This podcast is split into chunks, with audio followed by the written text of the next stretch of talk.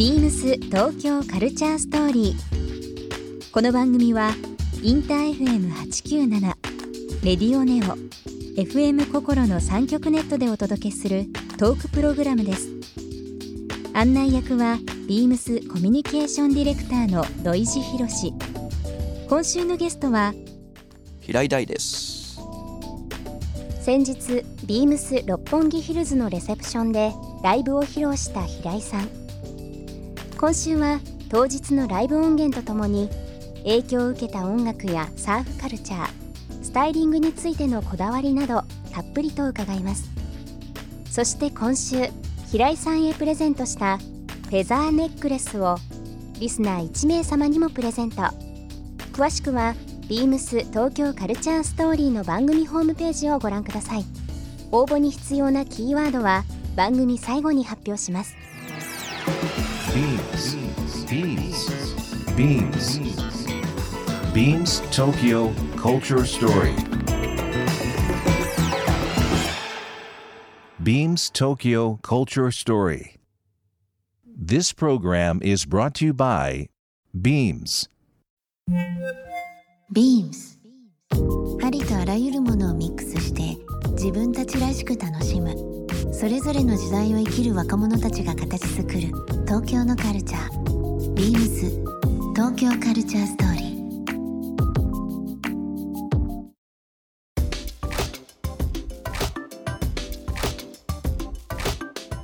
あのミュージックビデオとかライブの時とかで結構アーティストにもよりますけど、あのまあスタイリストさんがついたりだとか、いろんな衣装さんがついたりっていうのがありますけど平井さんはどうですか？ご自分で結構選ばれることが多いんですか、そうですね。僕スタイリストいないですし、あ、えー。もう全部ご自分で。そうなんです。僕とうん。僕のパートナはーと一緒にこう衣装を見選んで、ううんんっていう感じですでね今回のツアーももちろんそうですし、ええ。まあアルバムのジャケットとかとかもそうですそうです。全部。ええだその時だけこうスタッフに電話して、うん衣装代いくらいくらくださいって言って でお金取りに行ってから行くんです自分で買い物いいですよね人のお金で買い物するってやっぱ気分いいなと思って でもなんか徹底してるなと思うのが、あのキャラクターとして平井大さんのキャラクターっていうのはもう長年こうイメージあ皆さんお持ちだったりとか僕も感じる部分があるんですけど、今日もまあ一月ぶりにお会いしてですけどもなんかこの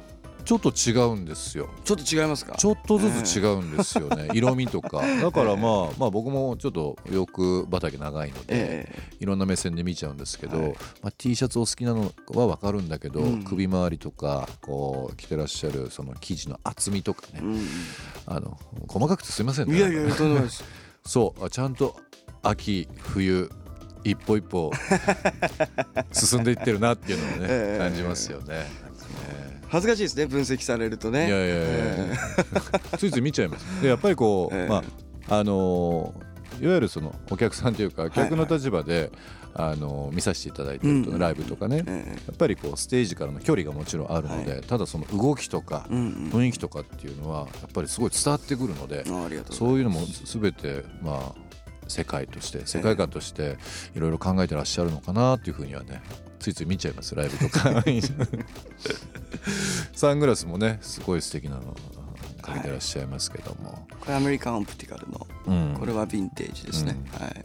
まあ、さっきからあのねアメリカとかですね、まあ、ロサンゼルスの話うんうん。ありますけど、やっぱりこう好きな国っていうのはエリアっていうのはアメリカ西海岸ですか、まあ、ハワイとかもねイメージありますけども、えーやっぱりこうビーチがあってうん。街があって、うん。でそこからこう発展していく文化だったりとか、うん。うんそういうものはなんていうのかな自分のこうライフスタイルと相性がいいんですよね。うん。えーまあもちろん僕は東京生まれ東京育ちでう、ん。もう街でもう人工物に囲まれて育ってきたわけですけど、うん。まあ、だからこそこう海であったり山であったりそういう自然に惹かれるんでしょうね多分ね。ね。ええでもその全てがありますからハワイに関してもそうですしそうですねロサンゼルスもね LA LA ももそううですすそでしね、LA も LA で今また面白いなと思うのが、えなんかこうまあ洋服の話になっちゃいますけど結構こうヨーロッパに住んでたデザイナーが、うんうん。ニューヨークじゃなくて今 LA に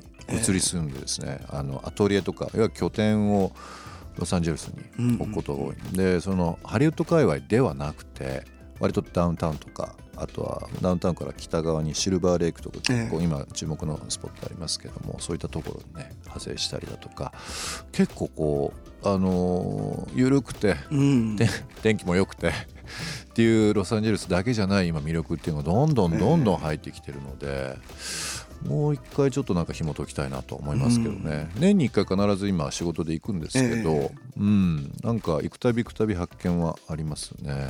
どんどん変わっていきますからねやっぱどんねどん変わっていきますよね。えだからまあ僕ちょっとハワイ最近行ってないのであれですけどやっぱりハワイももうどんどんどんどん街大きくなってますよね。限られた島の大きさなのに。だと思いますよねワイなんか。周りとえかも全然違いますしね。えショッピングモールできましたもんねできましたもんね。ワイキキえうんロサンゼルスは初めてこう行ったのっていくつぐらいだったんですか？え初めて行ったのはね結構子供の頃でしたね、うんうんうん。ええけどそこからずっとこう間が空いて、うん。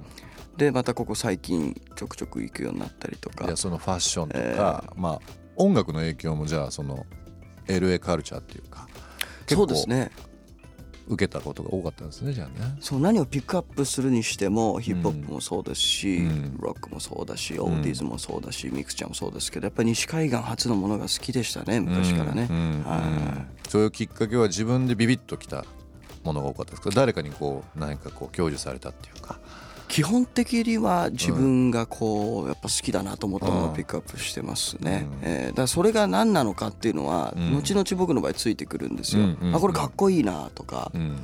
あこれいいなと思ったものを自分の中で好きになってでその後にこうそのものは何なのかとか紐解いていってね。その歴史であったりとか,、えーだそういうふうにピックアップしていく中でやっぱり西海岸のものが多かったですね。なるほどね、はいビームス東京カルチャーストーリー、えー今日も一曲。月曜日火曜日と引き続きですけども今日もスペシャルライブ音源になります、えー平井さん曲のご紹介よろしいでしょうか？この曲はですね僕のニューアルバム7月にリリースになりました Wave on Waves からのバラードナンバーになります。Sounds like a love song. 音楽自体はまあもう、えーデビューされてもう何年ですかね。平井さんってデビュー何年でしたっけね？もうねよく分かんなくなってきちゃったんですよね、2011年11年、78年前ですねもうね、うん。お音まあ、音楽のきっかけというか、うん。まああの以前ちょっとアンケート答えていただいたもの書いてますけれどもえっ、とおばあおばあちゃまはい、に買っていただいたウクレレをきっかけにえ3歳の頃っていうのを聞いてますけども。えそれがね覚えて3歳。覚えてます？全然覚えてないんですけど。覚えてええ。でも多分こう渡されてそう。ガチャガチャガチャガチャやったところから始まったんでしょうね。ええ。うん。だ僕から欲しいって言ったわけじゃなかったと思うんですよね、それもね。まあ何を思ったか自分の祖母がウクレレを買ってきて、うん。でそこから楽器っていうものに触るようになっていったんですね。うんえなんかこうまあもちろんね幼い頃の記憶とも曖昧になってはいますけどもなんとなく自分が音楽好きだなって思うそのポイントだったり、まあ今の平井さん27歳でありますけどもいくつぐらいの時からこの道で自分を表現していこうってこういくつかこうポイントがあると思うんですけども、その、まあ、3歳でウクレレを持って、えー小学校中学生超えたあたり、まあ、営業を受けた人とか、ええ。こう自分がこの道に行くって言ったポイントってどの辺になるんですか？自分がこの道に行くっていうポイントがうん。僕ないんですよ。ほそう。よくね聞かれるんですけど、うん。どっからこう音楽をね、う、うん、職業にして、きたいですからね、えー生きていくねのかっていうのはねすごい質問されるんですけど、うん。あんまりないんですよね。うん。こう本当に身近にあったもので歯磨きしたりとかう、ん。お風呂に入るような感覚でウクレレだったりギターだったりをいじってきたのでだからなんかこう幼いながらにうん。この音楽っていうもので将来ご飯を食べていくんだろうなっていうのはありましたけど、うん。えーこれがきっかけですっていうのがあんまなくて、えーうん。まあただね小学校6年の時かな中1かな、そのぐらいの時に出たちょっと大きめのフェスみたいな、はい。ミュージックフェスティバルみたいなのがあって、でそれ出た時に、うんその全然僕目立つのとかすごい苦手だったんで、うん。すごい緊張もしたし、ねえーいろんな複雑な感情にいろいろ出てきたんですけど、うん。ただその時にこう皆さんの前で演奏してはい。それでやっぱりこう何かしらみんなのこのハートに残すことができたなっていう充実感みたいなものはその時味わって、なるほど。うん、まあだから今考えてみるとそれが大きいきっかけだったのかもしれないですけどね、うん。えー人の前に立つっていうことで言えば。なんかあのーまあ平井さんの今の年齢から紐解いていくと例えば10代の時とか周りってこうみんなでバンドやろうぜとか、なんかこう音楽でも、まあ、ギターにしてもボーカルにしてもまあ今とはまた違う形ですごくこうなんていう、まあ、バンドブームというか、うん。っていうのは多分あったと思うんですけど、まあ、僕らの時代もありましたけど、はいはその時ってなんかこう 今考えるとその違う平井大になっていた瞬間ってあったりとかしたんですかね。みんなでなんかドラムと いろいろ囲んでみたいな。そうですね。どっちかっていうと僕の周りはヒップホップ好きなうん。連中が多かったですね、でそれでまあ僕がトラック作ったりとかもしてましたし、けど僕はラップやってみようってことはなかったですね。なかったですか、えーまああとバンドを組んでたわけじゃないんですけど、うん。ちょっとサーフロックの,、うん。あのシンガーソングライターの方のサポートやってたりとかもしたので、だからこう自発的にバンド組もうみたいなことはねなかったんじゃないかな。でも今の若いか、まあ、若い世代の方はもちろんですけどもやっぱり音楽ってすごくこう友達と友達うん。同士の何かこう会話以上のものの何かこうぶつかり合いだとかええ。共感みたいなのってあっていいですよね。うん。僕今42なんですけど恥ずかしながらこの年になって楽器がまあほとんどできないというかできないので、はいはい。ちょっとやってみたくなっちゃったんですよね。いややってみた方がいいと思いますよ。うん。なんかもう年齢関係なしでうん。恥ずかしいんですけど、もう今からなんかギターとか50ぐらいまでになんか多少できればいいかなとかね。ゆっくり考えながらですけど、絶対いいと思いますね。うん。えーなんかこうまあこういう番組させていただいてるっていうのもあるんですけどいろんなアーティストの方仕事でとか、ええ。プライベートでお会いするじゃないですか、はいやっぱりねかっこいいんですよ。そうですか。もうシンプルに、はいはい。うん、なのでその 内容もストーリーもそうなんですけどやっぱりこう何か、まあ、DJ にしてもラップにしてもいろんなこう今ジャンルは多いんですけども、まあ、特にギター一本みたいな人っていうのは、まあ、即興で何かできるっていうのはえやっぱ憧れですね。ーまあそうですね。すごいこうフットワーク軽いですからね。弾き語りできる人ってうんギターと自分の声があればね、ううん。ん、どこ行っても演奏できるから、なんか友達の家とか行って、ええ。でフラット飲んでると急にギターとか、ね、うん、弾き始める、まあ、ええ。僕の友達がいたりとかして、はいもう気持ち悪いですけどなんかこうお酒忘れてもう切っちゃうんですよ。かっこいいなとかもうた。ええ。もう単純に。うん。なんかこの年になってやりたいこといろいろある中でも割と恥ずかしい話ちょっと音楽いいですね。えーぜひ一緒にセッションしましょう。教えてください。よね。瞑想もないですけども。ビームス東京カルチャーストーリー。ゲスト平井大さんにプレゼントしたフェザーネックレスをリスナー1名様にもプレゼント。